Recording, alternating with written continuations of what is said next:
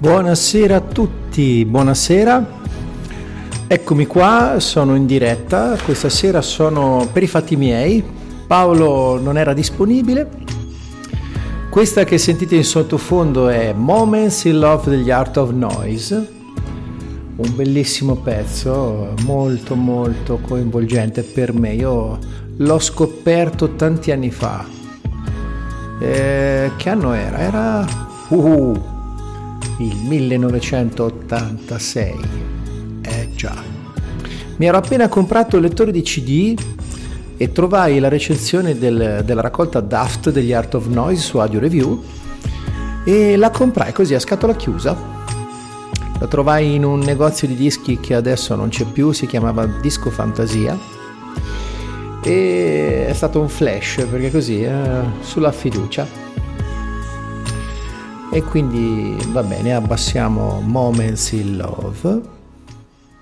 Bene, se volete intervenire qui su Radio Iride è possibile farlo perché abbiamo un numero di cellulare 338 377 5193, cioè 338 377 5193 su cui potete mandare WhatsApp ed SMS oppure un'email che è diretta chiocciola-radioiride.it anzi eh, guardate un po' ve lo faccio anche vedere. Eccolo qua.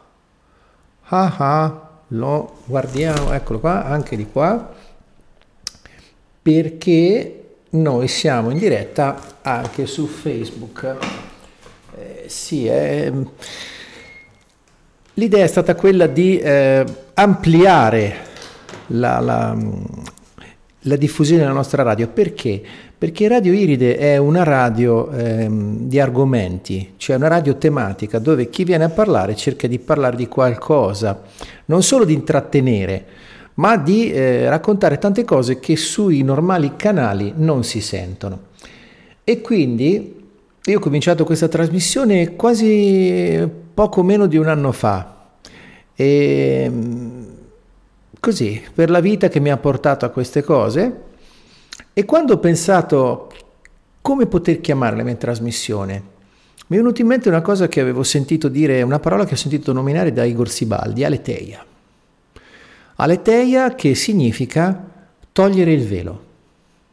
Viene dalla lingua greca antica, viene tradotta come verità, veritas dai latini, ma in realtà nell'accezione latina la veritas è qualcosa che è condivisa. Quindi la verità nostra è vera solo se condivisa. E questo a me, in onestà, non piace. la verità, come dicevano gli antichi greci, è un'episteme, è qualcosa che sta in piedi solo quando hai tolto il velo. Quindi se quando hai tolto il velo la cosa sta in piedi da sola è un'episteme, allora eh, è aleteia. Quindi niente a che fare col vero, non, in questo programma io non cerco eh, la verità condivisa, io racconto la mia verità, perché ognuno di noi può raccontare la sua verità. Quindi adesso andiamo a scoprire un po' di altarini, perché questa sera parlerò di schifosati. Come schifosati? Cos'è una parola che non esiste? Sì, me la sono inventata io perché eh, ho cominciato a prendermi cura di me stesso, nonostante il pancione qua, eh, un po' di anni fa. E tra l'altro la causa scatenante del pancione è successa quasi un anno fa, la, la prossima settimana ne parlerò, perché... No, la prossima, il, tra un po'. Allora, schifosati perché? Perché ci sono tante di quelle sostanze che noi ingeriamo, respiriamo e mangiamo che hanno tutti questi nomi eh, quasi impronunciabili, tipo che so, se io vi dico eh, cocaminodopropilbetaine oppure PEG 7 glicerilcocoate, parf- oppure che so, eh, Prunus amygdalus dulcis oleus, che questo già potrebbe essere un olio, un'essenza naturale di prugna, così.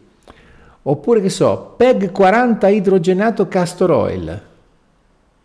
Cioè, che razza di roba Ecco, tutti questi eh, solfati, nitrati, nitriti, ossidati, non ossidati, siccome la maggior parte hanno degli effetti che nel migliore dei casi sono sconosciuti, gli altri, quelli che sono conosciuti purtroppo, visto che sistematicamente nuociono in qualche modo alla salute, li ho chiamati schifosati, perché per me fanno schifo.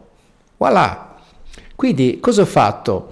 Eh, prima di venire qua ho fatto un po' di foto a caso a un supermercato qui vicino per vedere che cosa c'è e mi sono spaventato per esempio con eh, una bomboletta di un profumo, cavolo, c'è, il, il, c'è l'iconcina del, del fuoco, eh, tenere lontano fuori da, da fonti di calore, eh, non fumare, tenere fuori dalla portata dei bambini, non perforare, cioè sembra una bo- un'arma di guerra, applicare a distanza di sicurezza il luogo ventilato Evitare di inalare direttamente o respirare prodotti in eccesso, usare solo come indicato, non applicare su ferite, cioè. E questa roba me la dovrei mettere sotto il braccio? Sulle ascelle, dove ci sono delle ghiandole che sono le porte d'ingresso del mio corpo? Ma perché? Oppure che so, eh, vabbè, questi nomi impronunciabili Qualcuno ci prova ogni tanto, ci mette senza sale di alluminio, perché ogni tanto quando salgono alla ribalta delle sostanze che in qualche modo vengono denunciate come cancerogene, allora corrono rimedi, per cui adesso capita di vedere spesso eh, prodotti etichettati senza olio di palma, però se andate a vedere cos'altro c'è, voglio dire, sì, vabbè, non c'è l'olio di palma, però ci hanno messo altre 20.000 cose e qui alla fine, oh Dio. Per esempio, che so, allora, gli schifosati poi, siccome hanno questi nomi impronunciabili, eh, gli hanno appiccicato delle sigle. Per cui che so, vedete i 300, ecco le 300 è uno dei più tranquilli, perché le 300 è vitamina C, acido ascorbico. Quella, quella la cosa lì è un caso particolare, perché la vitamina C o E300 o acido ascorbico è una molecola talmente semplice che anche quella che trovate industrialmente ricavata dal petrolio è perfettamente identica a quella naturale. Caso strano, più unico che raro. Quindi con le 300 tutto sommato si può andare tranquilli. Mi raccontava mia madre che mia nonna usava l'acido ascorbico per proteggere le verdure che contengono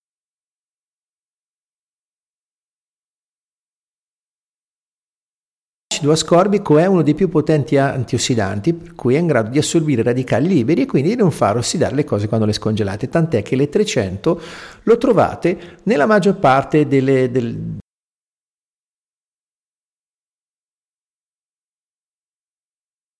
arriva dal petrolio, però diciamo che ci si può anche stare con le 300.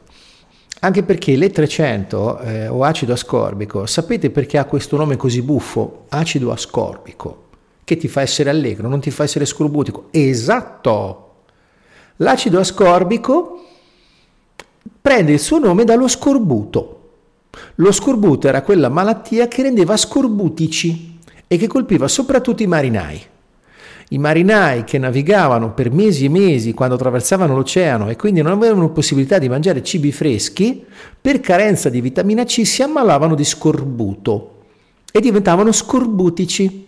Allora questo acido che toglieva la scorbuticità è diventato acido ascorbico perché là davanti funziona a volte da privativo, quindi ascorbico, senza lo scorbuto. Da qui poi è stata etichettata come vitamina C perché è la terza che hanno scoperto, vitamina A, vitamina B, vitamina C. La vitamina B in realtà è una famiglia, sono tante eh, vitamine, c'è la vitamina la B1, la B2, la B12, ce n'è diverse. La vitamina A è un caso particolare perché la vitamina A è una vitamina che compone sia il retinolo della pelle, che eh, aiuta gli occhi, per carenza di vitamina A può cominciare a funzionare male l'occhio e la vitamina A in realtà in altissime dosi è anche mortale. Si racconta di esploratori che al Polo Nord, non sapendo cosa mangiare, hanno ucciso un orso polare, hanno mangiato il suo fegato, sono morti intossicati dall'eccesso di vitamina A che ha il fegato dell'orso polare. Quindi, ma si parla di eh, quantità che sono 10.000 volte superiori a quelle che noi prendiamo giornalmente. Per cui per morire di vitamina A veramente ce ne vuole tanta, tanta, tanta, tanta. Invece la vitamina C, quando la si prende in eccesso, causa solo un piccolo inconveniente, fa da lassativo. Cioè quando prendete acido ascorbico puro, se ne prendete in eccesso, dopo un po' andate al bagno e la fate, perché l'intestino quando sente che ce n'è troppo lo scarica automaticamente. L'acido ascorbico per tante cose è una mansanta perché? Perché è un... Um, combatti i radicali liberi. Cosa sono questi radicali liberi? Non è pannella a piede libero ovviamente, eh, anzi da lassù chissà se ci guarda, i radicali liberi sono delle molecole molto piccole che sono capaci di produrre ossidazione. Cioè, avete presente il ferro quando si arrugginisce? Ecco, il radicale libero è quello che causa la ruggine nel ferro e anche nel nostro corpo. I radicali liberi sono anche il risultato dell'attività metabolica delle nostre cellule. Cioè le nostre cellule quando si nutrono producono sostanze che contengono radicali liberi. Quindi i radicali liberi noi li produciamo e il nostro corpo, se è in buona salute, se è ben attrezzato, riesce a disfarsene. Se cominciamo a mangiare cose povere di vitamina C, di antociani, di tutte quelle sostanze che sono antiossidanti e beviamo poca acqua, le tossine rimangono in circolo e cominciano a fare danni. Perché i radicali liberi producono anche l'acidificazione. Quando invece noi Assumiamo vitamina C, preferibilmente da frutta e verdura, meglio se bio, ma anche se non è bio, la verdura fa meno male a parità di sostanze dei, de, della carne. Perché? Questi schifosati che vengono usati in natura sono presenti dappertutto, ma mano a mano che si sale sulla catena alimentare si concentrano, per cui quello che è poco nell'erba, ok, o nella frutta e nella verdura, nelle granaglie e che quindi farebbe male ma solo fino a un certo punto, quando poi con queste cose vengono nutriti animali di cui poi noi possiamo cibarci, questi animali concentrano queste sostanze nel loro corpo, tant'è che hanno scoperto in Antartide, parlo di prima che probabilmente ancora ci sarà, però c'era quando hanno cominciato a dire oh ma questo DDT, questa sostanza, questo, questa sostanza viene usata addirittura per i pidocchi, direttamente in testa, quando, eh, dopo la seconda guerra, un periodo più o meno degli anni 50 del XX secolo, hanno trovato il DDT in concentrazioni non banali nel fegato dei pinguini al Polo Sud. Al Polo Sud.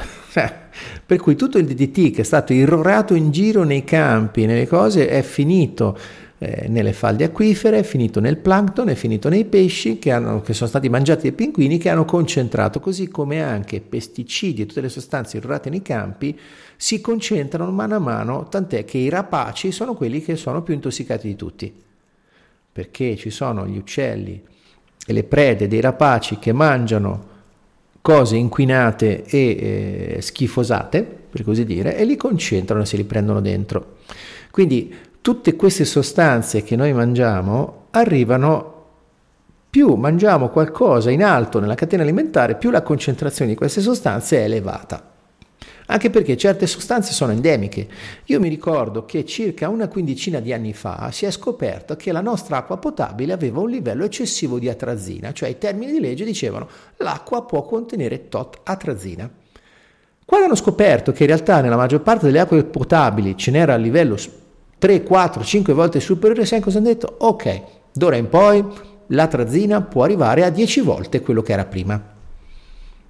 Abbiamo fatto la legge. Ma glielo racconti tu alle mie cellule che possono vivere anche con 10 volte la trazina di prima? Me le convincete voi? Potete convincere le vostre cellule che bersi la trazina fa bene? Questo rientra anche nella, nell'etimologia della parola legge, perché la parola legge, ok, basta cambiare un po' l'accento e diventa qualcosa che si legge la legge. Come leggere la legge? Eh certo, la legge adesso noi le leggiamo sui codici, ma i nostri antenati le leggi dove le leggevano? Eh, perché i nostri antenati in realtà le leggi le leggevano prima che fosse inventata la scrittura. Come? Senza la scrittura c'era già la parola leg? Leggere? Sì. Perché secondo gli studi di Franco Rendic, di cui ho già parlato, che ha scritto un bellissimo dizionario etimologico comparato di greco, sanscrito e latino, lui ipotizza, e secondo me ha ragione, che prima di queste tre lingue che sono parenti c'è una lingua che lui ha etichettato proto-sanscrito che stata, è stata inventata da un ristretto gruppo di esseri umani, addirittura un solo essere umano, una sorta di sacerdote astronomo, secondo lui, dove l'egg veniva dal raccogliere i frutti dalla terra. Per raccogliere i frutti dalla terra ci si girava intorno fino a quando non erano al punto giusto. Se voi volete mangiare una mela, c'è il momento adatto per raccoglierla, né prima né dopo. Per arrivare al momento giusto per raccogliere la mela, che cosa serve fare?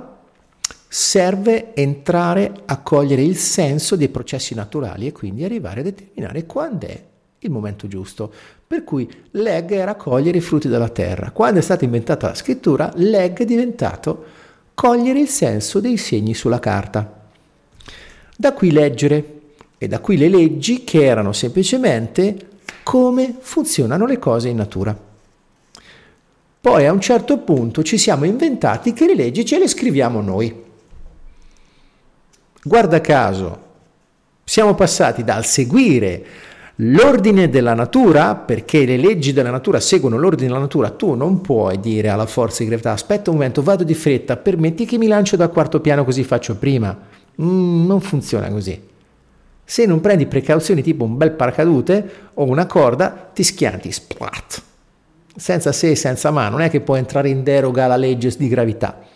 La legge di gravità è immodificabile Certo che se la conosci puoi farci qualcosa.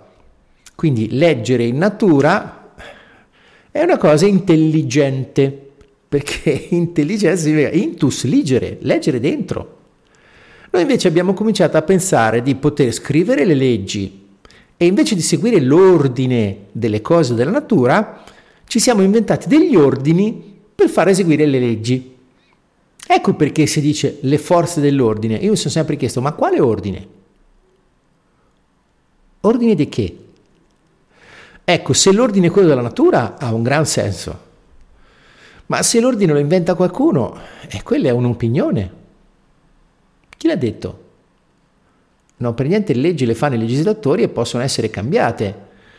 Quindi diciamo che eh, leggere le leggi in natura è intelligente, scrive le leggi, io lo vedo un po' come un atto di superbia, cioè decido io che funziona così. Per cui io dico che la trazzina eh, può essere tenuta a un livello 10 volte di quello di prima, che tanto non succede niente. E vabbè, raccontamela alle mie cellule. Io ho dentro di me uno con 14 zero cellule convincile tutte una per una. Vai da per tutte una per una a parlarci, dici guarda che la trazzina la puoi usare eh, perché non fa male. Vabbè. Per esempio, eh, quindi abbiamo cominciato a enumerare le sostanze Collier. Entrando al supermercato, la prima cosa che ho visto sono state arance e limoni. Allora, sulle arance, arance Tarocco, origine Italia, categoria prima, calibro 6,7, lotto numero X, codice tracciamento, eh, trattata in superfici con rivestimenti con agenti di rivestimento E904 e 914. Scommetto che uno dei due inizia per imidazile. Vediamo un po' E904, che cos'è? Allora, gomma lacca. L'E904 è la gomma lacca. Ah, benissimo. Quindi già questo ci dice che senza quelle non sono belle le arance. Vediamo un po' le 914, che cos'è? Allora, uh, pa, pa, pa, eccola qua, cera poli, politenica ossidata. Ah però, che bel nome. Allora, tracciamento della buccia degli agrumi della frutta esotica, prodotto di sintesi, prodotto per ossidazione catalitica di poli, polietilene, No, polietilene a basso peso molecolare. In pratica si formano i gruppi esterei lungo la catena idrocarburica che rende il composto del tutto simile a una cera naturale, salvo il peso molecolare medio che rimane sempre molto elevato. Ha aspetto molto simile a quello delle cere microcristalline ed un colore variabile dal bianco al giallastro in funzione del grado di ossidazione. Viene considerato tossico ma non commestibile. Vedi, eh, questo è il sito dietcoachguide.altervista.org preso a caso, ma gli altri sono simili. Cioè, allora, sto polietilene. E io torno alla boccia d'arancia. Cioè, per farla più bella, alla faccia. Le 904 è gomma lacca. Vediamo un po' cosa dicono della gomma lacca. Allora, Ah, vedi? si tratta della gomma lacca shellac, una resina organica secreta da un piccolo insetto, la, tac- la tacardia, l'H della famiglia delle cocciniglie, la quale è imparentata per intendersi la famiglia dei comuni afidi. La gomma lacca è un polimero naturale, una composizione chimica simile di molti polimeri sintetici. L'insetto da cui si ottiene vive su una varietà di piante indigene del subcontinente indiano regioni limitrofe. Per proteggersi l'insetto produce una sostanza resinosa con la quale si crea una specie di scudo, di colore rosso-violaceo scuro, chiamata lac, parola di origine sanscrita che significa centomila. Lo scudo o placca è il materiale grezzo ricava, da cui si ricava la gomma lacca. È chiamato stick lac per indicare che contiene oltre all'esina anche i rimasugli vegetali dell'insetto stesso. In origine la raccolta e lavorazione della gomma lacca non era per la resina, bensì per la sostanza colorante che dà alla resina il suo caratteristico colore. Quando il chimico inglese Perkins sintetizzò l'anilina, il primo colorante artificiale della storia, il commercio della lacca rossa diminuì. La perdita di valore della tintura ebbe un impatto minimo sulla produzione della gomma all'acqua e proseguono gli altri impieghi. È stata usata dalla metà del XIX secolo per produrre piccoli oggetti come cornici, scatole, articoli di toiletta, gioielleria, calamai ed anche protesi dentarie. La gomma lacca dà un rivestimento di una durezza particolare, è usata per rifinire mobilia e proprio in relazione a questi impieghi si comprende che la maggior parte dei siti internet riguarda questi ruoli della gomma lacca che è stata usata anche nella produzione di dischi grammofonici fino al 1950. Tra l'altro la cocciniglia viene usata anche come colorante per i succhi di arancia. Ci sono dei succhi di arancia che per farli rossi usano il succo d'arancia. Quindi la stessa sostanza pari pari ci sono anche sui limoni. Allora, E904 è pirimetanil. Cos'è il pirimetanil? Vediamo un po'. Allora, pirimetanil. Un po' pirimetanil. Allora, ah, pensa te, è un fungicida. Ah, è registrato, c'è un registrato da, dalla, dalla, della BASF, pirimetanile.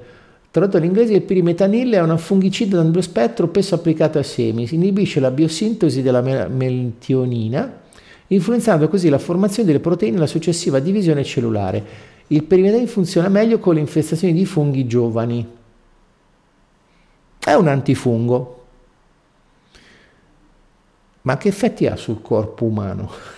Sicuramente, ragazzi, quando vedete queste cose qui, non li mangiate. Cioè, io non, non, non li compro. Poi, per esempio, poi c'è della papaya disidratata con papaya, zucchero di canna, conservante e due 223, vediamo cos'è le 223. Le 223 metabisolfito di sodio. Oh che bel nome! Sembra un personaggio dei cartoni animati. Metabisolfito di sodio. Ah! Allora, è un sale di sodio dall'acido metabil, met, metabilsolforoso H2S2O2 se leggo bene, no? formula NaS2O5. È un composto nocivo, irritante, viene usato per la conservazione delle bevande alcoliche, viene facilmente digerito dall'organismo umano. A.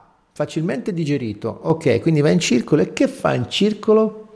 Solo bene l'acqua e il glicerolo. E il glicerolo. Oh, che bella cosa. Poi, oh, poi mele essiccate, ingredienti mele conservanti SO2. SO2 dovrebbe essere zolfo con ossigeno.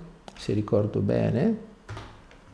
Anidride solforosa, esatto. L'anidride solforosa è un gas incolore del tipico colore epiremautico, molto solubile in acqua, è costituita da molecole a forma di V il cui vertice è occupato all'atomo di zolfo in cui l'angolo di legame è 119 gradi e 30 primi. Chimicamente è considerata acida, la sua forma chimica è SO2. Il numero CAS, vabbè, poi vabbè, proprio questo fa molto anidride solforosa, tra l'altro è una delle sostanze inquinanti che nell'aria crea problemi. Poi bellissimo questo, questo eh, non riesco a farvelo vedere, però diciamo, però l'ho pubblicato su Facebook, sul mio profilo, lo vedete, scorza di pomelo disidratata, origine Thailandia, origine scorza di pomelo, che il pomelo è un incrocio nuovo tra pompelmo e mela, se non vado errato, zucchero conservante E223, quello di prima, che ho appena citato, coloranti E102 e poi E133, che c'è scritto, badate bene, può influire negativamente sull'attività e l'attenzione dei bambini. Acido citrico contiene metabisolfito di sodio. Una mano santa questa, questo pomelo. Vediamo un po' che cosa ci dice E133. Un po'. Blu, brillante FCF. Ah. Il blu brillante FCF o E133 nella codifica europea degli additivi alimentari è un colorante alimentare sintetico molto solubile in acqua, appare come polvere blu. La formula è C37 H34 N2 NA8 O9S3. Formula bruta o molecolare è quella di prima. Ah però. Vediamo un po'. Allora, vedo dai titoli cercando su Google eh, che sono tossici, vabbè, ok. Quindi tutte queste sostanze qui a me fanno venire in mente eh, quello che dice Franco Berrino. Se cercate Franco Berrino su YouTube trovate un'infinità di, di video, ha scritto anche diversi libri. Chi è Franco Berrino? Franco Berrino è uno studioso, un dottore, un medico, che lavora presso l'Istituto Italiano dei Tumori di Milano e segue da tanti anni, forse una trentina se ricordo bene, l'alimentazione dei malati di cancro. Lui dice in maniera molto semplice, quando andate a fare la spesa, immaginate di portare con voi la vostra bisnonna. Tutto quello che lei non conosce come cibo, non lo prendete. Perché e ha, bene, ha tanta ragione, perché questo lo, lo, lo, lo, capisco perché tanti anni fa ho letto un libro di Barry Sears. Chi è Barry Sears? Barry Sears è l'inventore della dieta zona. Che la dieta zona non è un sistema di dimagrimento e basta. Perché si chiama zona? Perché lui scoprì che il nostro metabolismo, così come una macchina, quando, in, quando noi andiamo in macchina, il contagiri ci dice a che regime stiamo andando di rotazione del motore. Allora, il regime di rotazione del motore è quello che, è, è quello che sta nel concetto di zona. Cioè noi quando andiamo in macchina il miglior rendimento del motore, il miglior compromesso è quando stiamo più o meno a due terzi del regime massimo di rotazione. A quel regime lì abbiamo un rendimento buono e una velocità discreta. Se andassimo a a tavoletta, usureremo tanto il motore, consumeremo tanta benzina, se andiamo piano andiamo un po' a strattoni magari e si ingolfa la macchina per chi guida. Allora, questa zona del metabolismo è una zona di funzionamento del metabolismo dove c'è un buon equilibrio non ci sono soprattutto quei pericolosi picchi in alto e in basso della glicemia che costringono a un extra lavoro il pancreas, che sono frutto di un extra lavoro del pancreas e che sono indotti da tante sostanze che noi mangiamo, soprattutto i zuccheri, i carboidrati, ovvero gli zuccheri a catena corta. Cioè in natura frutta e verdura o hanno pochi carboidrati o li hanno a catena lunga cioè gli zuccheri che sono naturalmente nella frutta e nella verdura, hanno una catena lunga che quindi per essere assorbiti ci vuole del tempo. Prima che passino attraverso l'intestino, vengono rilasciati poco alla volta e quindi ti danno sensazione di sazietà più a lungo e non affaticano il pancreas perché il livello di glicemia sale poco a poco. Cioè il nostro sangue ha bisogno di un certo grado di glicemia perché fa funzionare i muscoli, la benzina dei muscoli, la benzina del cervello, però se ce n'è troppa, l'equilibrio biochimico del sangue va a farsi friggere e rischiamo di morire per coma. C'è il coma da troppo zucchero, così come dal coma ecoglicemico c'è anche le malattie per l'iperglicemia. Quindi il nostro pancreas non appena sente che c'è troppo glucosio nel sangue, produce insulina per metabolizzarlo e al massimo metterlo in deposito.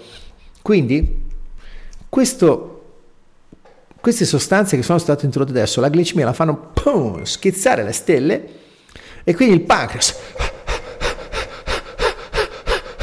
gli viene il fiatone a furia di fare insulina e quindi dagli oggi, dagli domani, sa male al pancreas, cosa viene fuori? Il diabete perché l'abbiamo trattato molto molto male. Quindi questi, questi zuccheri, perché succede questo? Perché gli zuccheri che sono lunghi in natura, quando noi produciamo cose artificiali, industriali, per tirarli fuori li frantumiamo in pezzettini sempre piccini, piccini, piccini, piccini, picciò. E lo zucchero bianco è tra le più piccole molecole di carboidrato, di zucchero. Quindi quando noi prendiamo un cucchiaino di zucchero bianco, quello che mettiamo nel caffè, il tasso di glicemia raddoppia nel giro di pochi minuti e il pancreas giù corre. Se invece usiamo degli zuccheri a catena lunga, quindi ma veri zuccheri a catena lunga, perché per esempio lo zucchero di canna, quello raffinato è, è solo più scuro di colore, non è molto diverso dallo zucchero bianco, quindi c'è, c'è poca differenza. Ma non solo, perché la cosa che eh, racconta chiaramente Barry Sears e che ho sentito raccontare di recente da Antonio Dorigo, che è un altro luminare, lui ha, ha lavorato al progetto Genoma, e si occupa anche lui di integratori di alimentazione e si prende cura in qualche modo degli esseri umani, anche lui conferma quello che dice Barry Sears e che probabilmente troverebbe d'accordo anche Franco Berrino intorno al 1920 sono state introdotte delle sostanze nell'industria dell'alimentazione che producono un buon sapore con un bassissimo costo. E queste, la prima introdotta sono eh, gli oli di semi. In natura gli oli, prima di questa invenzione pessima, li potevamo ottenere solamente da poche specie vegetali per spremitura, per cui l'oliva, l'olio extravergine di oliva. L'olio di mais, l'olio di colza, gli oli di semivari, probabilmente anche l'olio di palma, sono ottenuti non per spremitura, perché se voi prendete il mais e lo schiacciate, ottenete della farina di mais, punto, senza se e senza ma. Quindi come si fa ad ottenere l'olio dal mais?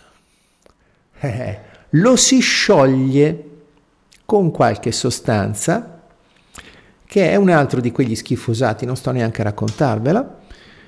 Quindi questa sostanza poi che non fa granché bene, in qualche modo viene tolta. Ma quanta ne rimane lì dentro?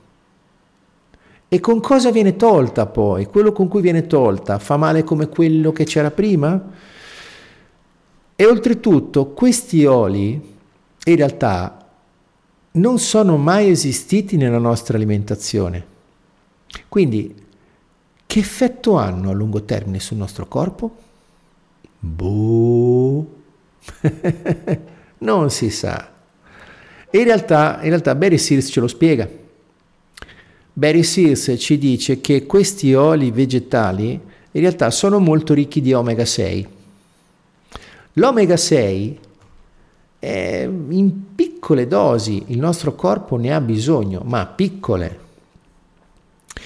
Perché l'acido arachidonico viene prodotto a partire dall'omega 6. L'acido arachidonico è un componente di base del sistema immunitario che serve per scatenare le reazioni autoimmuni. Quindi un eccesso di omega 6 porta a un eccesso di acido arachidonico che a sua volta produce un eccesso di reattività del sistema immunitario e quindi questo porta alle malattie autoimmuni. Per cui questo eccesso di acido arachidonico più lo stress dell'eccesso di glicemia porta a uno stato di infiammazione silenziosa che perdura per tutta la vita e che produce anche l'ingrassamento e l'eccessiva obesità, secondo Barry Sears. Addirittura Barry Sears nel suo libro Magri per sempre racconta che ci sono praticamente delle sostanze, c'è un, un meccanismo, un meccanismo di, eh, per così dire,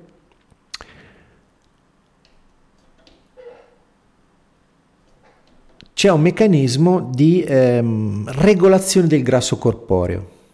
Questo meccanismo di regolazione del grasso corporeo può essere portato in confusione con una miscela sapientemente fatta di grassi, carboidrati e sale.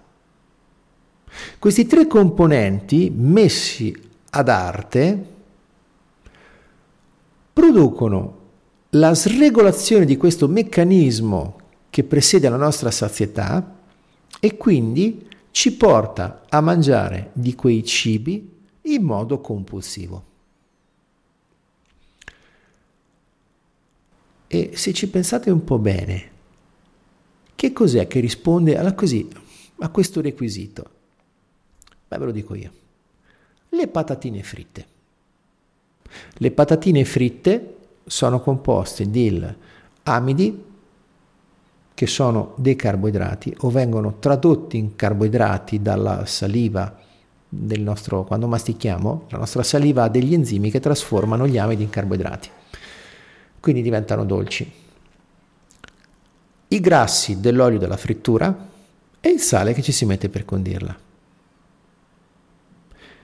Chi è secondo Barry Sears il più sapiente nell'uso di queste proporzioni? Pa-ba! I produttori di fast food. Ecco perché nei fast food anche i panini che dovrebbero in teoria essere salati sono pieni di salsine agrodolci perché così c'è modo di buttarci dentro questi grassi che insieme al sale e agli zuccheri fanno venire fame compulsiva.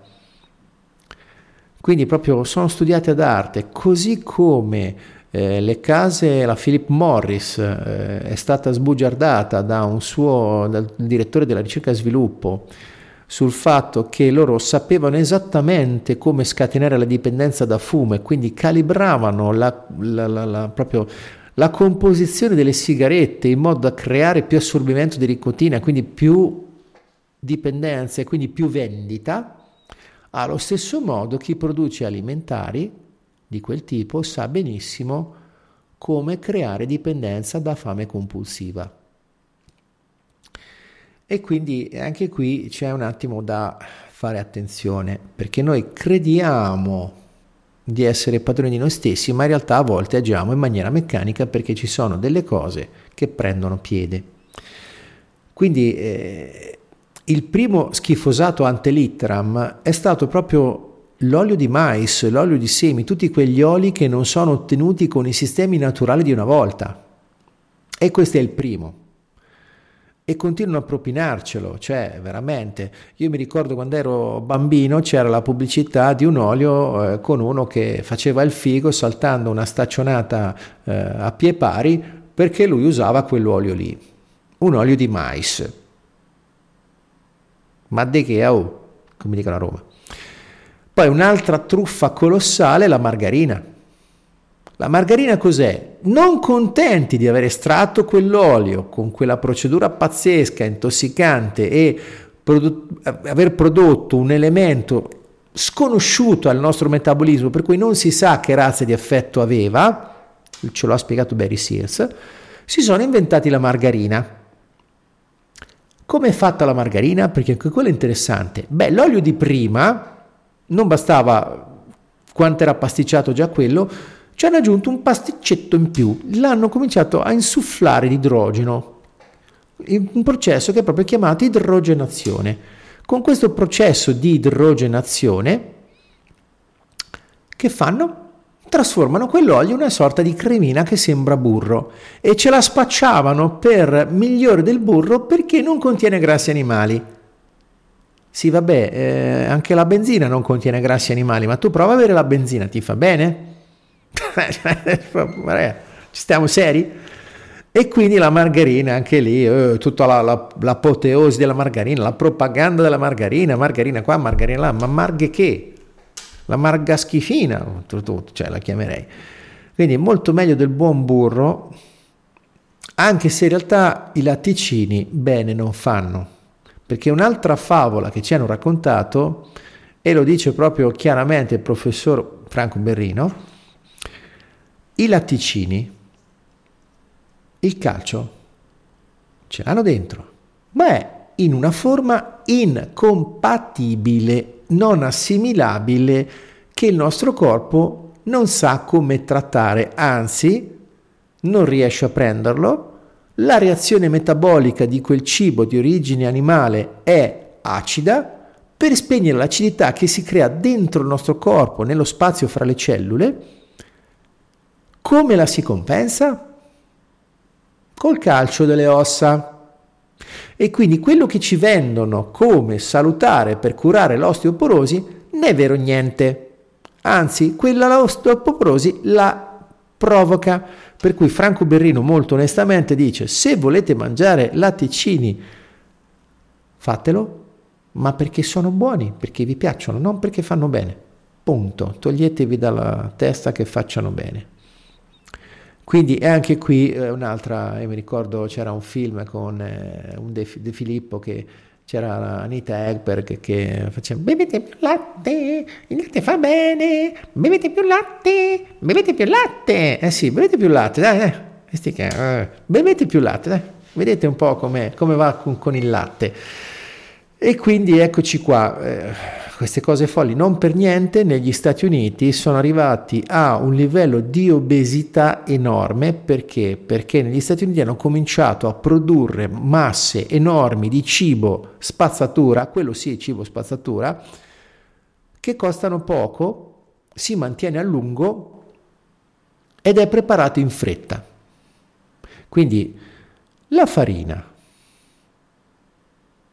Parliamo di farina, perché non di solo pane, si vive, si vive anche di companatico, ma il pane ce n'è tanto sulle nostre tavole. Che cos'è la farina? È grano macinato.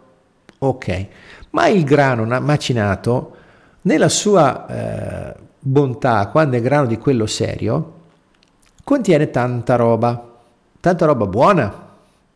E la roba buona ha una caratteristica particolare la roba buona deperisce in fretta. Quindi se voi vi procurate del grano macinato, integrale, da un grano biologico, che non è stato trattato e che quindi ha il massimo del potere nutrizionale, che ci fate del pane con quello e vi stupirete del sapore corposo che ha, beh, quella farina lì, quando l'avete macinata, sapete quanto dura? Una settimana. Una settimana, non di più. Al supermercato dove sono stato prima c'erano dei fusilli Barilla in offerta, questi scadono nel 2021. Siamo nel 2019. Sono due anni. E le farine non è che durano molto di meno. Come fanno delle farine che quando sono naturali, integrali e pieni di tutte le ottime sostanze che contiene il grano, durano una settimana e poi cominciano a riempirsi di animaletti, di bestioline, farfalline, a marcire, perché c'è nutrimento e lì la vita prolifera.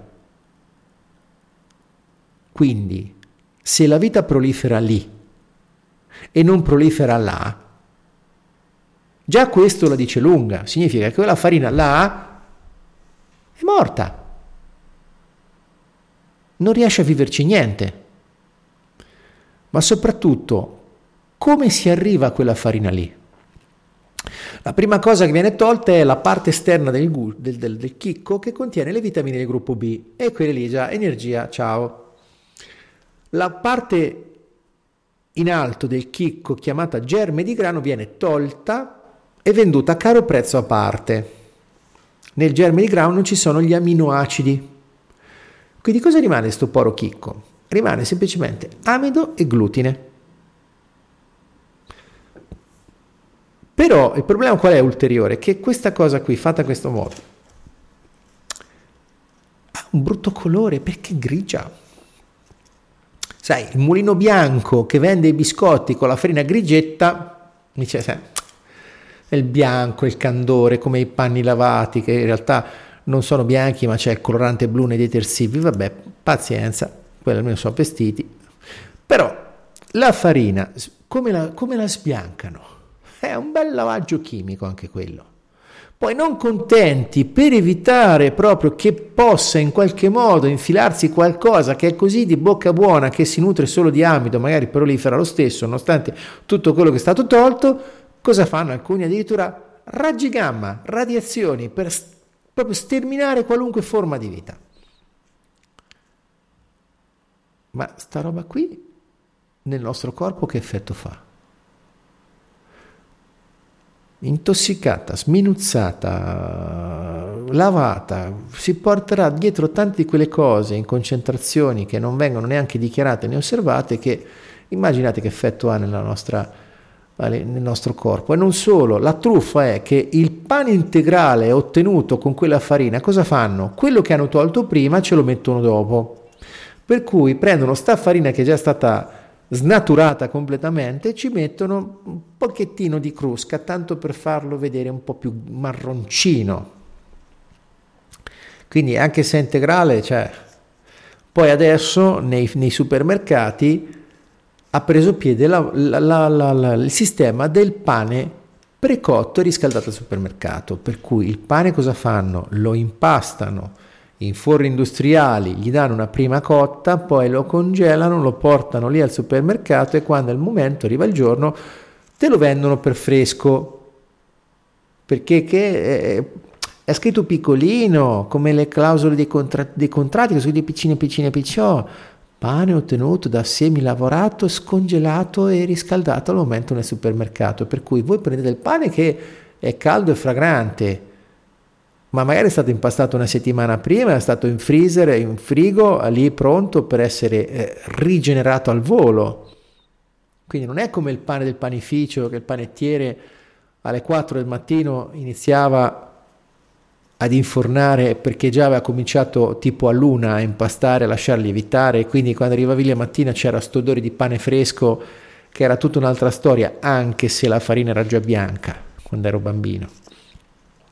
Comunque sia, anche questo pane qui che fa botte di glicemia, perché questa farina sminuzzata, raffinata, fa così, ma questo ne, ne soffre anche la pasta. Ma soprattutto poi, un'altra cosa che non ci raccontano è proprio l'apoteosi dello schifosato, la cosa che mi ha dato proprio l'idea del termine schifosato, il glifosato. Che cos'è il glifosato? Il glifosato è una cosa, un pesticida inventato dalla Monsanto che di santo ha solo il nome, secondo me, che viene commercializzato con il nome brevettato, marchio registrato di Monsanto, per carità, se lo tenga pure, Roundup. Roundup significa arrotondamento verso l'alto. Perché arrotondamento verso l'alto? Perché le parole non nascono per caso, le parole accadono come manifestazioni di quello che c'è dietro. Roundup perché? Perché questo glifosato, quando viene irrorato sul grano, è talmente velenoso che lo ammazza. Cioè, quando il grano è quasi maturo, che un po' sì, un po' no, un po' forse, e quindi costerebbe tanto al povero agricoltore già schiavo delle multinazionali della chimica che per coltivare deve rivolgersi all'ingegnere chimico perché se non dà quell'equilibrio, cioè ormai i semi che, che sta usando, già quelli sono brevettati e li paga la Monsanto, senza il Roundup non crescono, però quando arriva alla fine sto glifosato che fa? Ammazza il grano. Come lo ammazza? Sì, sì, lo ammazza lo ammazza e il grano nell'agonia della morte prodotta da questo Roundup, da questo glifosato, cosa fa? Fa l'ultimo sforzo e matura il grano anche se non c'è il sole. Quindi l'effetto che si ottiene per questo sterminio del grano di massa è di sincronizzare la morte, quindi la maturazione di tutti i chicchi di grano. Quindi consente di risparmiare sui tempi di mietitura, perché per la mietitura le macchine che fanno la mietitura costano così tanto che non, i contadini non le comprano più, le noleggiano. Quindi se riesci a fare il lavoro in un giorno, due giorni, tanto meglio, risparmi perché l'obiettivo è tenere il prezzo del cibo spazzatura basso. Quindi questo glifosato poi dove viene usato? Viene usato soprattutto in Canada, per esempio, perché in Canada di sole non è che ce ne sia tantissimo, quindi eh, aiuta qualcosa che pompa la maturazione. E questo grano, chi se lo compra? È andate a Bari. Andate a vedere a Bari, al porto di Bari, tutte le navi che arrivano cariche di grano che arriva dal Canada. Bel, bello farcito di glifosato e chi lo usa sto grano? Beh, la barilla. C'è scritto proprio sui, sul pacco che ho visto prima al supermercato, composto farina di grano zero di pare, paesi di origine UE e non UE. UE! UE, UE, UE, UE! Ah, UE! UE! Ma che facciamo? glifosato. E quindi non per niente avevano chiesto alla Barilla di dichiarare l'origine del grano nella sua pasta. Si è rifiutata e ci credo perché ha mangiato la foglia, loro sanno benissimo cosa c'è dentro. Quindi Vedi, e noi allegramente ci mangiamo tutto questo glifosato che è uno schifosato anche cancerogeno. Per cui bellissima faccenda. Bene. Ma c'è solo questo? No, non abbiamo mica finito qui perché il riso e vogliamo parlare del riso? Il riso, senza mezzi termini, Franco Berrino, l'ho sentito su YouTube, ha detto, testuali parole, il riso bianco buttatelo perché è come mangiare niente.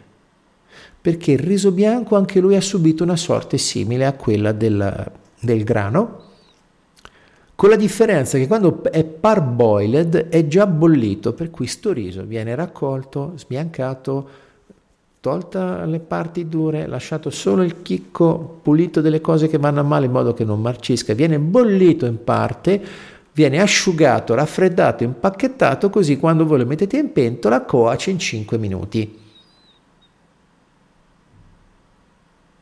Sì, 5 minuti. E la cosa, l'illusione grande è che io stesso sono cresciuto con l'illusione che il riso normalmente cucinasse in 5 minuti. No, il riso quando è sano, che è integrale, meglio se biologico, ma già integrale è un miracolo, cuoce in tre quarti d'ora tipicamente, dai 40 ai 50 minuti. Se cuoce più velocemente, è parboiled. Punto. Quindi, ma poi oltretutto, mangiando riso integrale, io mi sono abituato a quel bel sapore corposo. Il riso integrale, quando lo cucinate, che lo lasciate andare tempo a tempo, io metto il riso integrale lo metto in padella con coperto dello stesso spessore di acqua sopra che occupa il riso, ci metto un pizzichino di sale, la proporzione è circa 10 grammi per un chilo di riso, poi fate voi le proporzioni, un goccino di olio, poi a piacere qualche semino di finocchio oppure qualche granello di pepe oppure qualche altra spezia che vi piace, lo mettete sul fuoco bassissimo, sorvegliate che bollisca piano piano piano per questi tre quarti d'ora, non c'è bisogno di girarlo, se il fuoco è troppo alto aggiungete acqua in modo che non si secchi e non broci, dopo tre quarti d'ora ottenete un riso che ha un sapore tale che quasi non c'è bisogno di condirlo. Ha un suo gusto bello corposo. Fatelo con riso bianco. Diventa una, una colla. Non sa di niente. Ecco perché nel risotto fatto con riso bianco ci mettono un sacco di roba, perché stai cucinando uh, il, il, il, dell'amido in sapore, in colore, che è stato maltrattato, quindi che, che te mangi? E quindi eh, tutte queste sostanze, questi artifici che sono stati studiati nel tempo per farci risparmiare tempo in cucina, ci tirano via tempo da vivere, perché ci fanno stare male, ci causano problemi di salute e quindi alla fine, chiamatemi paranoico, qui faccio il gomblottista, come dice il mio caro amico Lorenzo Gambelli. Ciao gomblottista. eh, adesso abbiamo le aziende sanitarie locali. Un'azienda se non fa profitto fallisce. Quindi un'azienda sanitaria locale, se non ha i malati, come fa? Non vive. E tra l'altro l'azienda sanitaria locale di che cosa ha bisogno se ha i malati, se ha i clienti? Ha bisogno di medicinali. I medicinali dove li prende? Li prende dalle industrie farmaceutiche, ma le industrie farmaceutiche a chi appartengono? Appartengono alle stesse multinazionali che producono il cibo e le sostanze che inquinano. Per cui è tutto un bel business. Da un lato ci solleticano le papille e ci sfrizzolano il velo pendolo, come diceva una pubblicità di qualche anno fa. Dall'altra però ci intossicano per benino, piano piano, poco alla volta, non troppo, perché non deve essere una cosa molto evidente, non si deve capire da dove arriva. Stai male, eh, stai male, adesso c'è il protocollo, ti appiccico un bel protocollo, firma qua, ok, come il gatto e la volpe Ah. Quanta fretta, ma dove corri? Dove vai? C'è bisogno di lavorare, come fai? Risparmia tempo mangiando cibo che fa schifo vedrai che poi male starai. Parafrasando Bennato. Per cui c'è sto gatto e questa volpe che sono le due zampe della stessa industria che da una parte ci vendono questo cibo che ci fa vivere però malaticci, dall'altra tentano di metterci a posto, così dicono, con i medicinali che ci propina la sanità, che però hanno altri effetti collaterali che poi ci costringono a prendere altri farmaci, per cui alla fine diventiamo come tanti crecettini sulle rotine. E noi giriamo la rotina, giriamo la rotina, ci prendiamo la pillolina, ci mangiamo la, la, la, schifosina e via così eh, compagnia cantando. Per cui arriviamo a fare queste vite dove stiamo belli malaticci infiammati e cicciotti. Perché? perché siamo pieni di schifosati. È semplice. Molto molto molto molto semplice. Solo che ce lo nascondono questi grossi paroloni. È come fosse una supercazzola con scappellamento a testa come fosse Antani. Tanto ormai sono le 20 posso anche dirlo quindi dire, cioè, di queste sostanze ce ne sono un'infinità, cioè, ricordate, cioè, sto guardando di nuovo la foto, scorza di pomelo disidratata. E133 può influire negativamente sull'attività e l'attenzione dei bambini acido citrico contenente metabisulfito di sodio. Ah però. Uh, dico anche sì, che poi per non parlare delle... cioè, allora, Sto guardando l'etichetta di una bibita all'arancio. Acqua, succo di arancia da concentrato 12%. Zucchero, anidride carbonica, acidificante acido citrico, aromi naturali di agrumi, che aromi naturali, guardatevi bene i termini di legge, gli aromi naturali sono tutto meno che naturali. Stabilizzante gomma d'acacia, antiossidante acido ascorbico, e te pareva. Allora, poi, eccolo qua ciabattina di grano duro, ottenuto da pane parzialmente cotto e surgelato, prodotto dorato e confezionato in questo negozio. Ingredienti: semola rimacinata di grano duro 30%, farina di grano tenero, ze- farina di grano tenero tipo 0, acqua, sale, farine,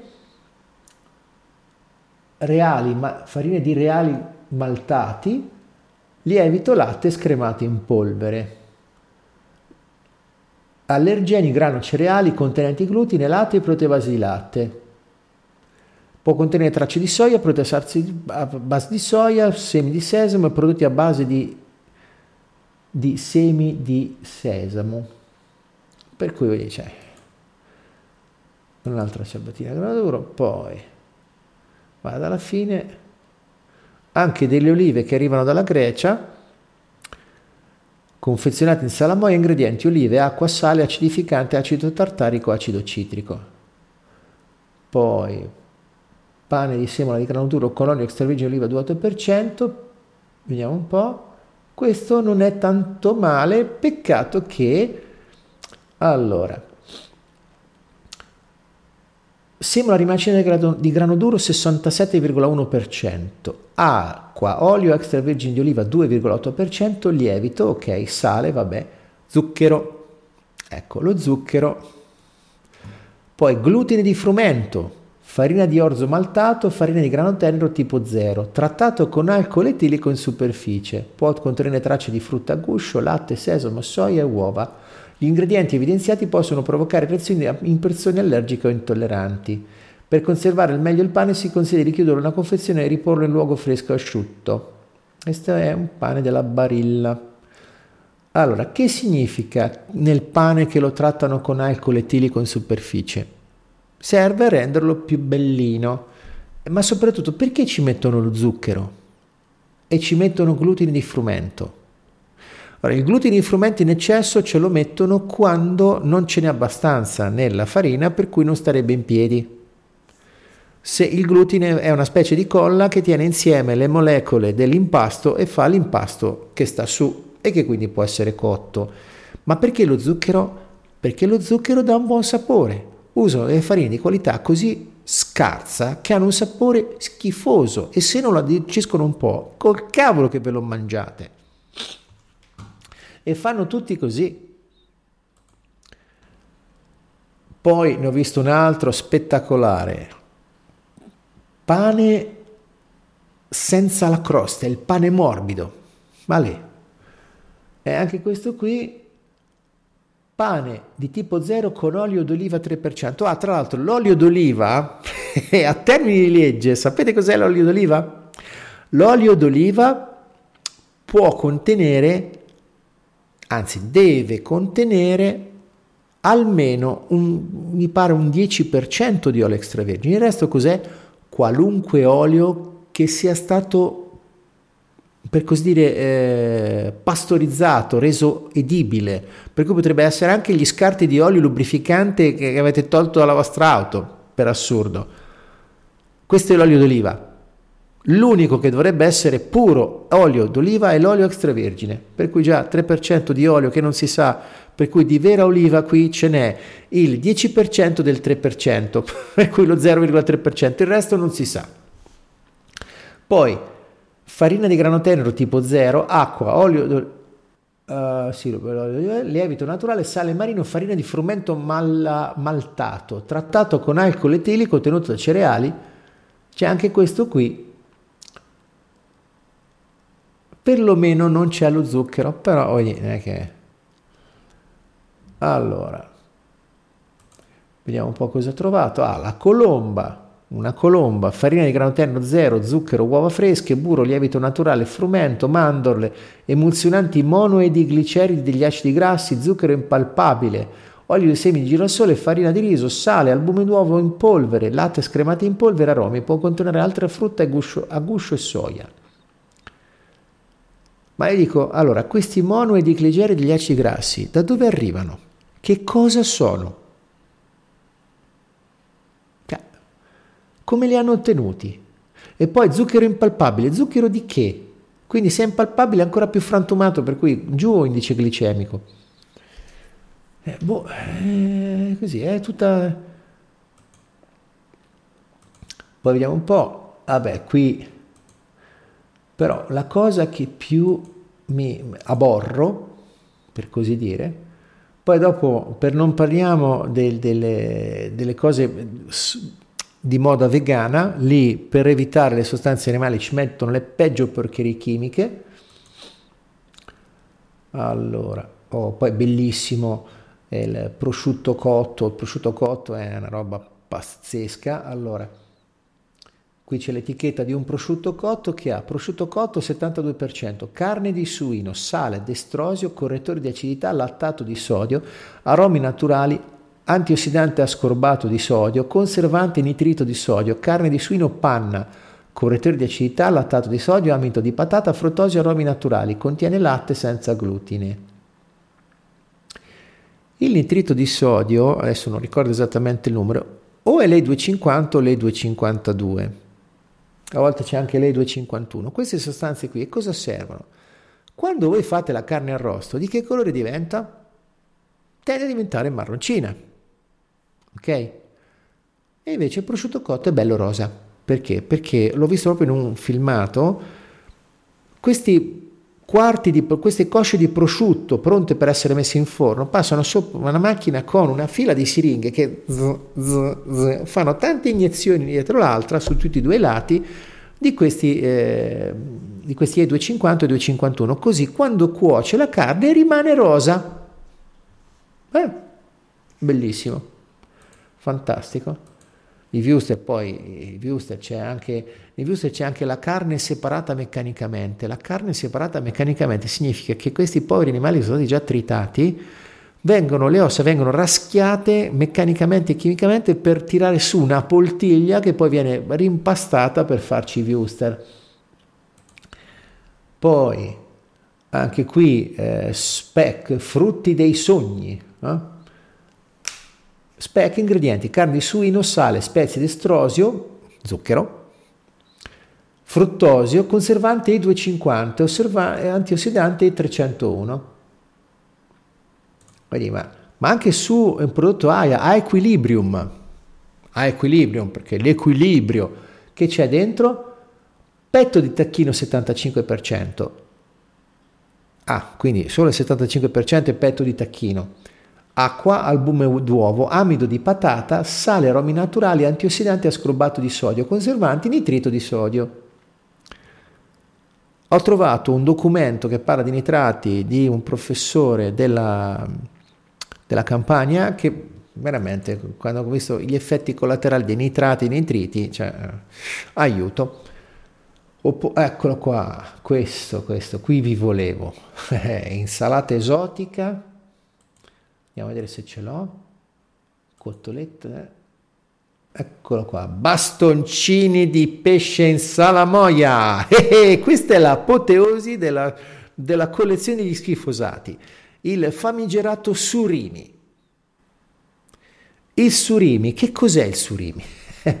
Il surimi è una roba immonda, secondo me, perché è proprio una truffa che come composizione è più simile alla colomba che al pesce. allora,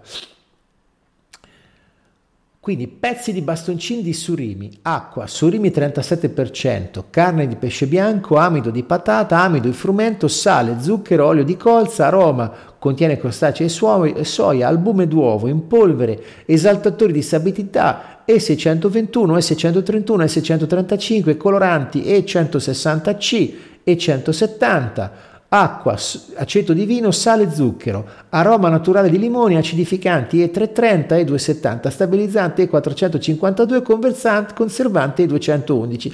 Potrebbe contenere tracce di anidride solforosa e molluschi. Il surimi, eh, di cui c'è il 37%, in realtà cos'è? Il surimi è una sorta di eh, pasticcio fatto da un 5% di una uh, non precisata um, tritato di pesce che arriva in sacchettoni confezionati dagli scarti della lavorazione dell'industria ittica che vengono mescolati in ragione di un 5-10% con latte, farina e, e uova, un po' di sale, cotti in forno come fossero un'allegra pizza e poi spolverati sopra con un colorante arancione a ricordare vagamente la scorza dei, dei, dei, dei granchi. Ok, infatti voi vedete i surimi sono questi bastoncini con una parte eh, arancione come se fosse granchio, eh, cioè è proprio una roba. E quindi questi sono i bastoncini di pesce. Eh, poi c'è insalata esotica, Allora, preparazione alimentare a base di surimi a forma di gambero 38%, surimi 49%, polpa di pesce, stabilizzanti E420 e 452, acqua, albume d'uovo in polvere reidratato, amido di frumento, sale, zucchero, olio di colza, aroma di gambero, amido modificato di tapioca, proteine della soia, esaltatori di stabilità E621, E631 e 635, conservanti E160C, E120, addensante amido acetilato, correttore di acidità e 330, conservanti E202, 211 e 270, preparazione alimentare a base di surimi a forma di penna, 30% surimi, polpa di pesce come prima, eh? olio, proteina tale quale, esaltore di sapidità, okay? Conservanti 202, 211, gamberetto boreale 19,75%, Pandalus borealis pescato nell'Oceano Atlantico nord-occidentale, zona Fro 21 corretti da traino, sale, correttori di acidità e 330 e 362 conservanti e 210 202 lattuga 12%, prezzemolo contiene pesce, cereali contenenti glutine, uova, crostacei e soia, può contenere tracce di molluschi, sedano, latte, senape e solfiti. Modalità di conservazione confezionato in, in, atmosfera protettiva, non forare la confezione, conservare a una temperatura compresa 0,4 gradi, modalità d'uso pro, prodotto pronto al consumo, condire con olio e sale a proprio piacimento. E fatevela piacere sta roba. sì, poi dopo eh, siamo tornati all'inizio, quindi questi schifosati qua, cioè veramente poi per non parlare poi dei deodoranti, i deodoranti, cioè veramente ci sono delle cose che sono assurde, cioè, ho detto all'inizio, per esempio, cioè, voi prendete una crema Nivea e poi andate a guardare cosa c'è, glicemia, cioè, ci vuole una laurea in chimica per capire che cosa ci hanno messo dentro. Quindi tutti questi schifosati che cosa hanno in comune? Per esempio poi, ah, le Pringles, vogliamo parlare delle Pringles? Le Pringles non sono neanche patate. Le Pringles, che c'è dentro le Pringles? La Pringles è uno snack salato, ingredienti patata disidratata, olio vegetale, girasole, mais, farina di riso, amido di frumento, farina di mais, emulsionante 471, malto, drestrina, sale, estratto di lievito, lievito in polvere, colorante, da, da consuma, consumatevelo. Eccolo qua, bellissimo. Pasta Barilla, dove c'è Barilla c'è casa, dice no, vabbè, chi se ne frega. Pasta di semola di grano duro, ingredienti semola di grano duro, acqua, paesi di coltivazione di grano Italia e altri paesi UE e non UE, paesi di molitura Italia, può contenere tracce di soia, può contenere tracce di uova e se prodotto nella stabilimento indicato con lettera A, Barilla G Fratelli, società operazioni, Parma, ok, questa è la Barilla, ecco perché innanzitutto non ci dicono quanto c'è di cosa, perché lì eh, cioè, paesi di coltivazione del grano Italia e altri paesi UE e non UE. Io ce ne posso mettere anche uno 0,5% di grano italiano. Non c'è scritto. Quindi cioè, che c'è una presa periferica. Tra l'altro questo qui è il pacco di pasta che se lo comprate oggi al supermercato scade il primo luglio uno, l'altro il primo ottobre del 2021. E come fa? Poi per esempio la besciamella, besciamella, latte intero, panna, farina di grano tenero tipo 00, amido modificato di tapioca, sale, contiene latte. Poi quella vegetale, opla, preparata a base di grassi vegetali non idrogenati a lunga conservazione UHT zuccherato acqua, grassi vegetali non idrogenati 26,7%, olio di coccoli di palmisato, burro di cacao, zucchero 11%, proteine del latte stabilizzate 420 e 463, emulsionante 472, lecitina di soia E322 e 472B, sale, aromi, colorante, beta carotene 160A, fortunatamente senza glutine, dicono che senza glutine, vabbè. Quindi voglio dire, cioè, di che stiamo parlando? di tutte queste bellissime cose che eh, ci solleticano il palato, sfrizzolano il velo pendolo e eh, massacrano allegramente le nostre cellule. Perché le nostre cellule povere tentano di fare il loro lavoro con queste porcherie che, che inghiottiamo, mettiamo dentro. Quindi questi schifosati alla fine, a chi gio- cui prodest, come dicevano gli antichi latini, a chi giova? L'illusione è che giovino a noi perché ci fanno risparmiare tempo nel, nel preparare il cibo. Ma questo tempo che risparmiamo, come lo impieghiamo? Stiamo di più con i nostri cari? Ci divertiamo? o invece andiamo a correre a lavorare perché otto ore già sono poche perché eh, ormai c'è consuetudine in tanti posti sì il contratto è da otto ore al giorno però sai un po' di straordinario qui un po' di straordinario là e ci hanno ragione perché alla fine ragazzi parliamoci chiaro chi fa il lavoro dipendente dipende non è autonomo e mi ci metto anch'io eh quindi non è che mi tiro fuori da questa categoria dei lavoratori dipendenti, perché chi fa il dipendente, visto che dipende, che fa? Sta dichiarando all'universo che non sa che fare del proprio tempo, quindi lo vende perché c'è qualcuno che con un ruolo genitoriale sta lì ad organizzarti la giornata. e quindi, eh, mentre chi eh, fa un lavoro improprio, se è veramente improprio, perché ci sono tanti che fanno un lavoro che in realtà eh, non è improprio perché eh, quelle finte partite IVA che ovviamente l'Agenzia delle Entrate persegue perché eh, non sono, eh, sono solo dipendenti nascosti. purtroppo funziona così in Italia. In Italia c'è tutto questo sotterfugio e ancora di più quando si parla del cibo, cioè, e, perché dico questo? Perché in Italia noi abbiamo una cultura del cibo che è enorme, è bella. Gli stranieri quando parlano di italiani eh, dicono ma ci danno il feedback, ma parlate sempre di cibo. Eh sì, ne parliamo molto spesso perché ci piace mangiare, ci piace mangiare bene. Il problema è che il mangiare un buon sapore a volte non è il mangiare una cosa salutare. Anzi, nel tempo eh, certi sapori li hanno sostituiti e eh, tolti. Per esempio, se voi mangiate una fragolina di bosco, eh, il sapore non è quello delle, delle gomme da masticare. Ci sono dei bambini che sono convinti che la fragola sappia del sapore che trova nel chewing gum. Eh, questa qui è una cosa che fa riflettere. Certo che bisogna cambiare, ma eh, questo cambiamento non mi piace, non mi piace neanche un po'. Quindi questi schifosati in pratica eh, sono uno specchio dei tempi, uno specchio che eh, ci dice di quanto stiamo svendendo la nostra salute per ottenere cose di cui forse non abbiamo neanche bisogno.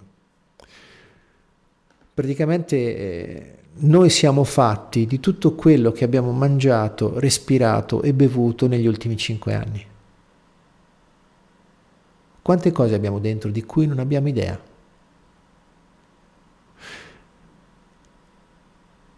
Ma voi ci pensate a tutte le cose che arrivano nel nostro corpo dai nomi più improbabili, dalle funzioni che, eh, al di là delle mie capacità, delle mie conoscenze, spiegarvi, ma che non sono mai esistite nella no- nostra natura, cioè i cibi tradizionali sono stati messi a punto in migliaia di anni di esperienza. I nostri antenati per noi hanno fatto un enorme lavoro di selezione per portarci dei prodotti che fossero consoni a noi, e noi stiamo svendendo tutto questo per la comodità di entrare in un meccanismo consumistico. Un meccanismo proprio che alla base proprio del consumo del cibo va a costituire quello che noi siamo. Per cui eh, io sono dell'opinione che un lavoro spirituale va fatto nella materia. Perché ho la sensazione netta e chiara che chi si rifugia nello spirito in realtà sta fuggendo dal suo vero spirito. Perché come fai?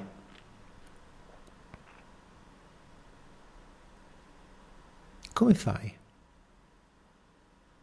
a stare solo nello spirito, su questo piano di esistenza? Tra l'altro poi ci sono eh, fior di teorie e di esperienze empiriche che ci fanno vedere che il nostro stato di salute non è una cosa che avviene per, per il caso, che tra l'altro anche il caso, ma parliamo di caso. Sapete qual è l'etimo di caso? Accaduto. Quindi è accaduto per caso, è come dire è accaduto perché è accaduto. Di che diavolo stiamo parlando? Quindi il nostro stato di salute ha la sua origine nelle nostre abitudini e nelle nostre emozioni. Questo anche spiega il perché dell'effetto placebo. L'effetto placebo di cui volutamente non se ne parla, perlomeno in ambito medico, perché? Perché l'effetto placebo sta a dimostrarci che ci sono esseri umani che guariscono anche solo con l'idea di prenderla la medicina. In realtà gli stanno dando acqua zuccherata, pillole di zucchero. Perché le nostre convenzioni influenzano le nostre idee, le nostre emozioni, soprattutto influenzano il nostro corpo. Cioè non, è, non sono le nostre idee che influenzano il nostro stato di salute, ma le emozioni che produciamo con le nostre idee che influenzano il nostro stato di salute. Quindi se noi andiamo di fretta, mangiamo di corsa, cose dal sapore eh, esagerato, snaturato e bombardante, che introducono nel nostro corpo principi che non sono nutrienti, non sono sani, sono proni a causare la malattia, ecco che c'è qualcuno che sta male, qualcuno no, qualcuno di meno, qualcuno di più, perché la differenza cosa la fa? La fa le nostre emozioni. Quindi, ecco perché anche la medicina fa fatica a trovare una quadra e quindi si esprime solo in, camp- in termini di probabilità. Perché non è possibile trovare una, consequ- una concatenazione di cause esattamente sequenziale come si può fare per esempio con dei calcoli balistici, cioè cos'è la balistica? È la calcolo, il calcolo delle velocità dei corpi, tipicamente nei proiettili. L'esperto balistico in polizia è quello che ricostruisce le traiettorie dei colpi nelle sparatorie per cui a livello balistico, eh, proprio per fare il giochino, c'era una volta quando ero ragazzino, c'era il giochino della scimmia che lanciava le banane, il calcolo della traiettoria della banana era semplicemente un'equazione parabolica che metteva in conto l'angolo di lancio, la forza a cui veniva lanciata, in base all'angolo della forza si poteva calcolare esattamente la parabola in base al peso della banana e sapevi dove cadeva. Questo è un calcolo balistico. Ma questo è un calcolo che funziona solo con le leggi di gravità. Non c'è una balistica della malattia. Ci sono delle correlazioni, ci sono dei fatti statistici, certo che se prendi del cianuro è ovvio che... Però come mai alcuni che fumano si ammalano di tumore, altri che fumano no? Come mai alcuni che sono esposti a certe sostanze sviluppano certe malattie, altri no? Come mai esseri umani che sono esposti a virus e batteri sviluppano le malattie ed altri no? Ecco, per questo non vi è una spiegazione esatta e scientifica. Cioè chi dice che c'è la scienza dietro la propaganda dei vaccini, secondo me mente e probabilmente sa anche lui che sta mentendo. Quindi eh, questo solo per dirne una. Quindi quello che è ragionevolmente probabile dopo averlo letto nei libri di Barry Sears, di Franco Berrino, dopo aver ascoltato Antonio Dorigo, sto leggendo anche il suo libro Mangiamo insieme, L'equilibrio del nostro corpo dipende dall'equilibrio delle sostanze che noi introduciamo, per cui la prima cosa da fare, secondo me, è limitare il più possibile gli schifosati. Impegnare tempo, volontà e risorse, anche economiche, per garantirci una migliore qualità del cibo, procurarci il tempo che serve per fare pulizia e cucinare bene in modo da garantirci un migliore stato di salute, un miglior piacere della tavola, una migliore frequentazione della tavola. Quindi, perché l'altra cosa che non ci raccontano è che l'effetto che fa il cibo non è automatico. Dipende anche quello dalle nostre emozioni.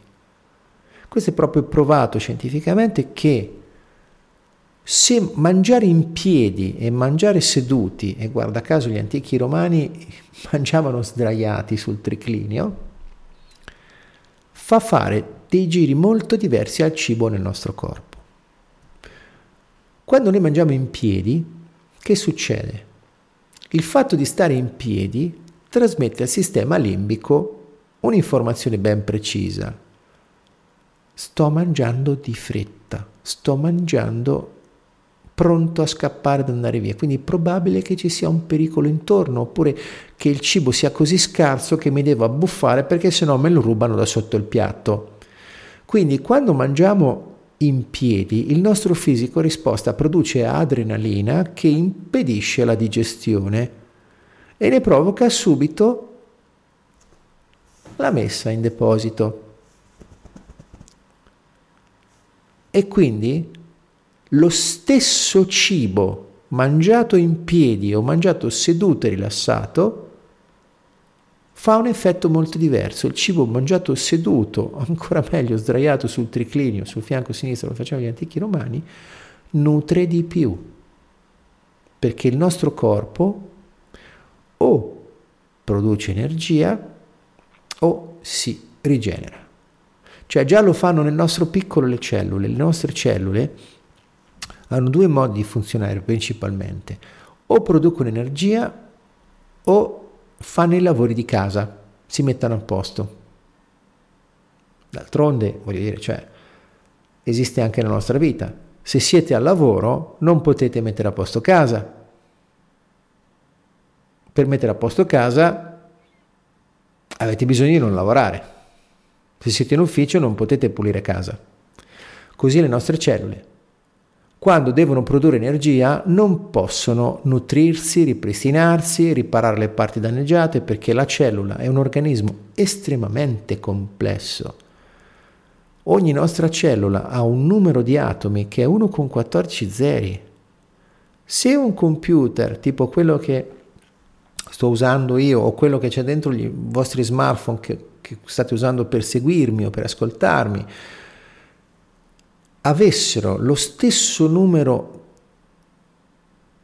di transistor, chiamiamoli così, componenti elettronici, che ha una cellula umana, ma sarebbero enormemente potenti. Quindi le nostre cellule hanno una loro intelligenza e sanno benissimo che se gli viene comandato di produrre energia, non si riposano fino a quando non schiantano. Perché le nostre cellule hanno un, un, senso dell'appartenenza, della sincronia, dell'armonia molto più, ma enormemente più elevato della nostra struttura sociale. Un esempio che faccio spesso. Quando ci tagliamo un dito, mi è successo tante volte. Il nostro corpo che fa? Ti segnala col dolore che è meglio che non insisti e poi immediatamente dopo cosa fa? Comincia a riparare. Non è che si mette a questionare o a ragionare, a dire ah, imbranato, ti sei tagliato per l'ennesima volta, sai che c'è questa volta, te c'è meno pure sopra, come si dice ancora. Non mi rimargino, adesso comincio a, continuo a, così impari a non tagliarti più, io continuo a sanguinare.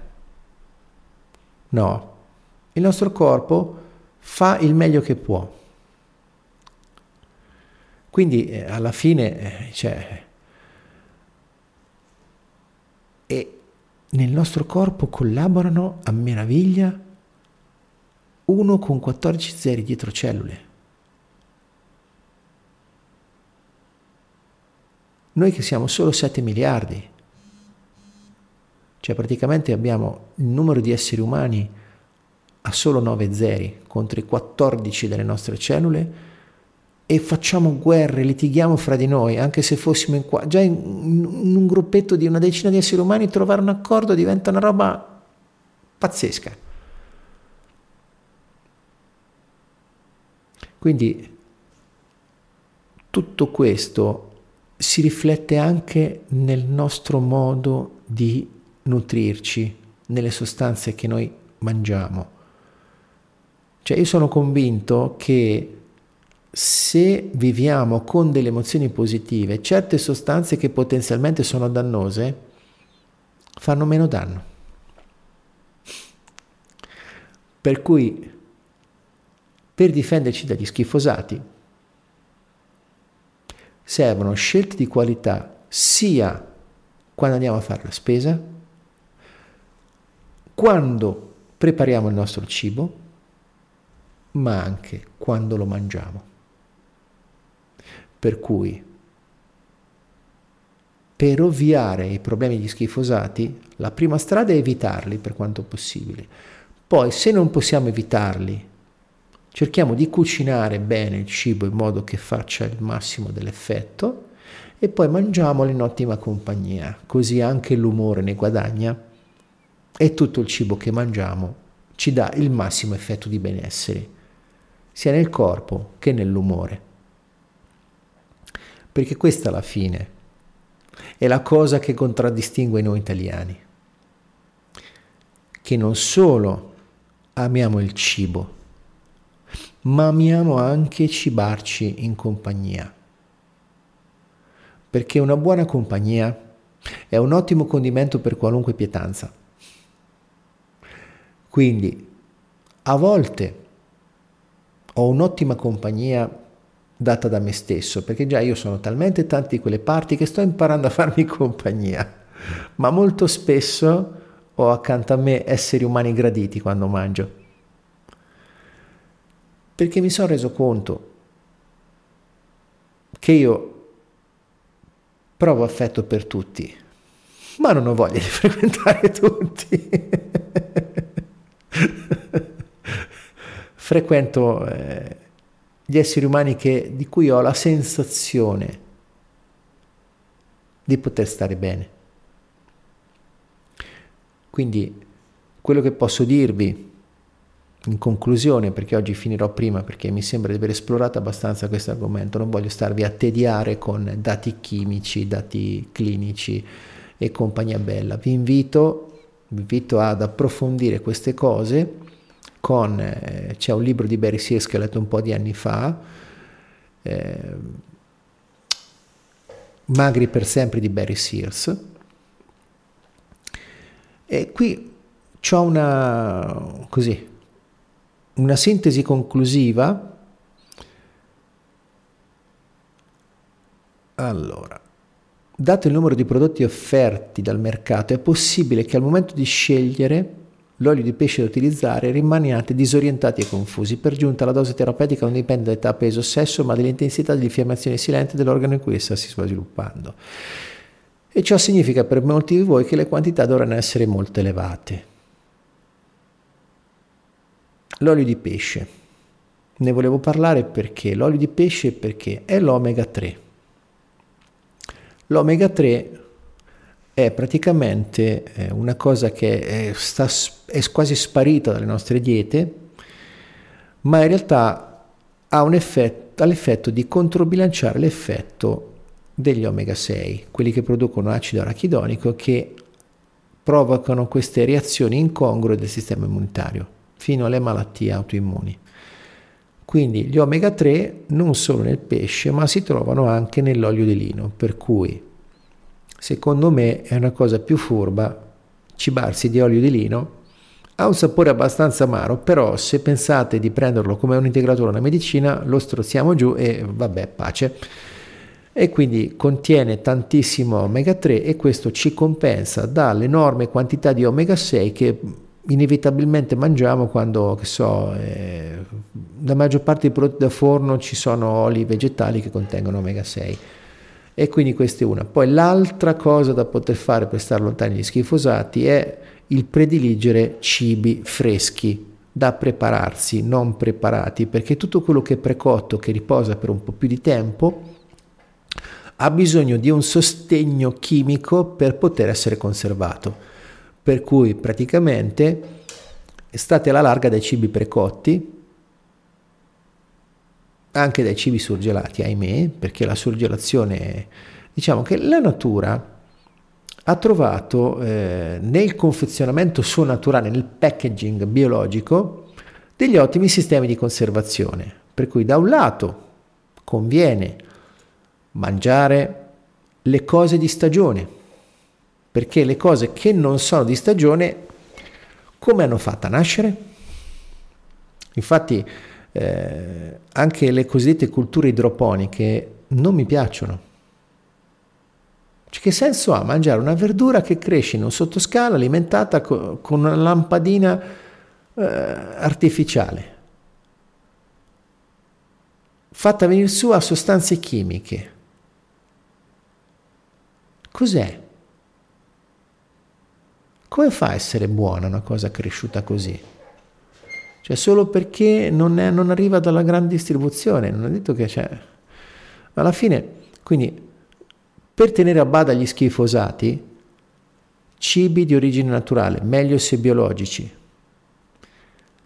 Abbondare con i cibi dal basso della catena alimentare perché concentrano meno le sostanze chimiche dannose. Comprarle nella loro forma più naturale possibile, meno conservata, priva di additivi e consumarle quando sono ancora fresche, cotte in modo tale da non alterare le proprietà nutrizionali. Per esempio, io sono ormai eh, quasi tre anni che uso la crock pot, che è una pentola che cucina lentamente. A bassa temperatura, 75 gradi, impiego tre volte il tempo per cui tre quarti d'ora per tre per cucinare il riso, ma quando vado al lavoro ci metto un timer, parte tre ore prima che arriva a casa, quando arriva a casa è cotto, è perfetto. Per cui un piccolo stratagemma per recuperare il tempo che non sto a casa. Quindi con queste piccole cose, per cui il riso cucinato in padella che assorbe l'acqua, evita di essere dilavato perché spesso e volentieri quando noi cuciniamo del riso e buttiamo via l'acqua, con l'acqua se ne vanno tante cose. Le verdure, le verdure sono ottime cucinate al vapore. Una vaporiera costa, la trovate a meno di 50 euro. Le verdure cucinate al vapore e non lessate in acqua conservano molto più sostanze e cuociono in poco tempo. In 20 minuti potete lessare anche una verdura coriacea come eh, un broccolo, il gambo del broccolo, se lo tagliate abbastanza sottile, in 25 minuti, massimo 30, è cotto. Anche gli asparagi fatti al vapore sono buonissimi, perché si cucinano uniformemente senza bisogno di fare il pentolino dove li tenete legati e compagnia bella. Quindi eh, ci sono tanti modi per cucinare in maniera più naturale e quindi per poter usare cibi più freschi, più sani ed evitare il più possibile queste sostanze. Quindi eh, questo è il messaggio che volevo dare con eh, questa mia puntata sugli schifosati. Eh, bene, in onestà sento di aver esaurito energia ed argomenti. Vi rimando per chi volesse rivederla, ci sarà il video su Facebook, ci sarà l'audio su SoundCloud sul mio canale. Io vi ringrazio e vi saluto. Io sono Ravi Lorenzo Mengoni. Mi raccomando, state lontani degli schifosati e questo è Moments in Love degli Art of Noise. Buona serata a tutti. Ciao!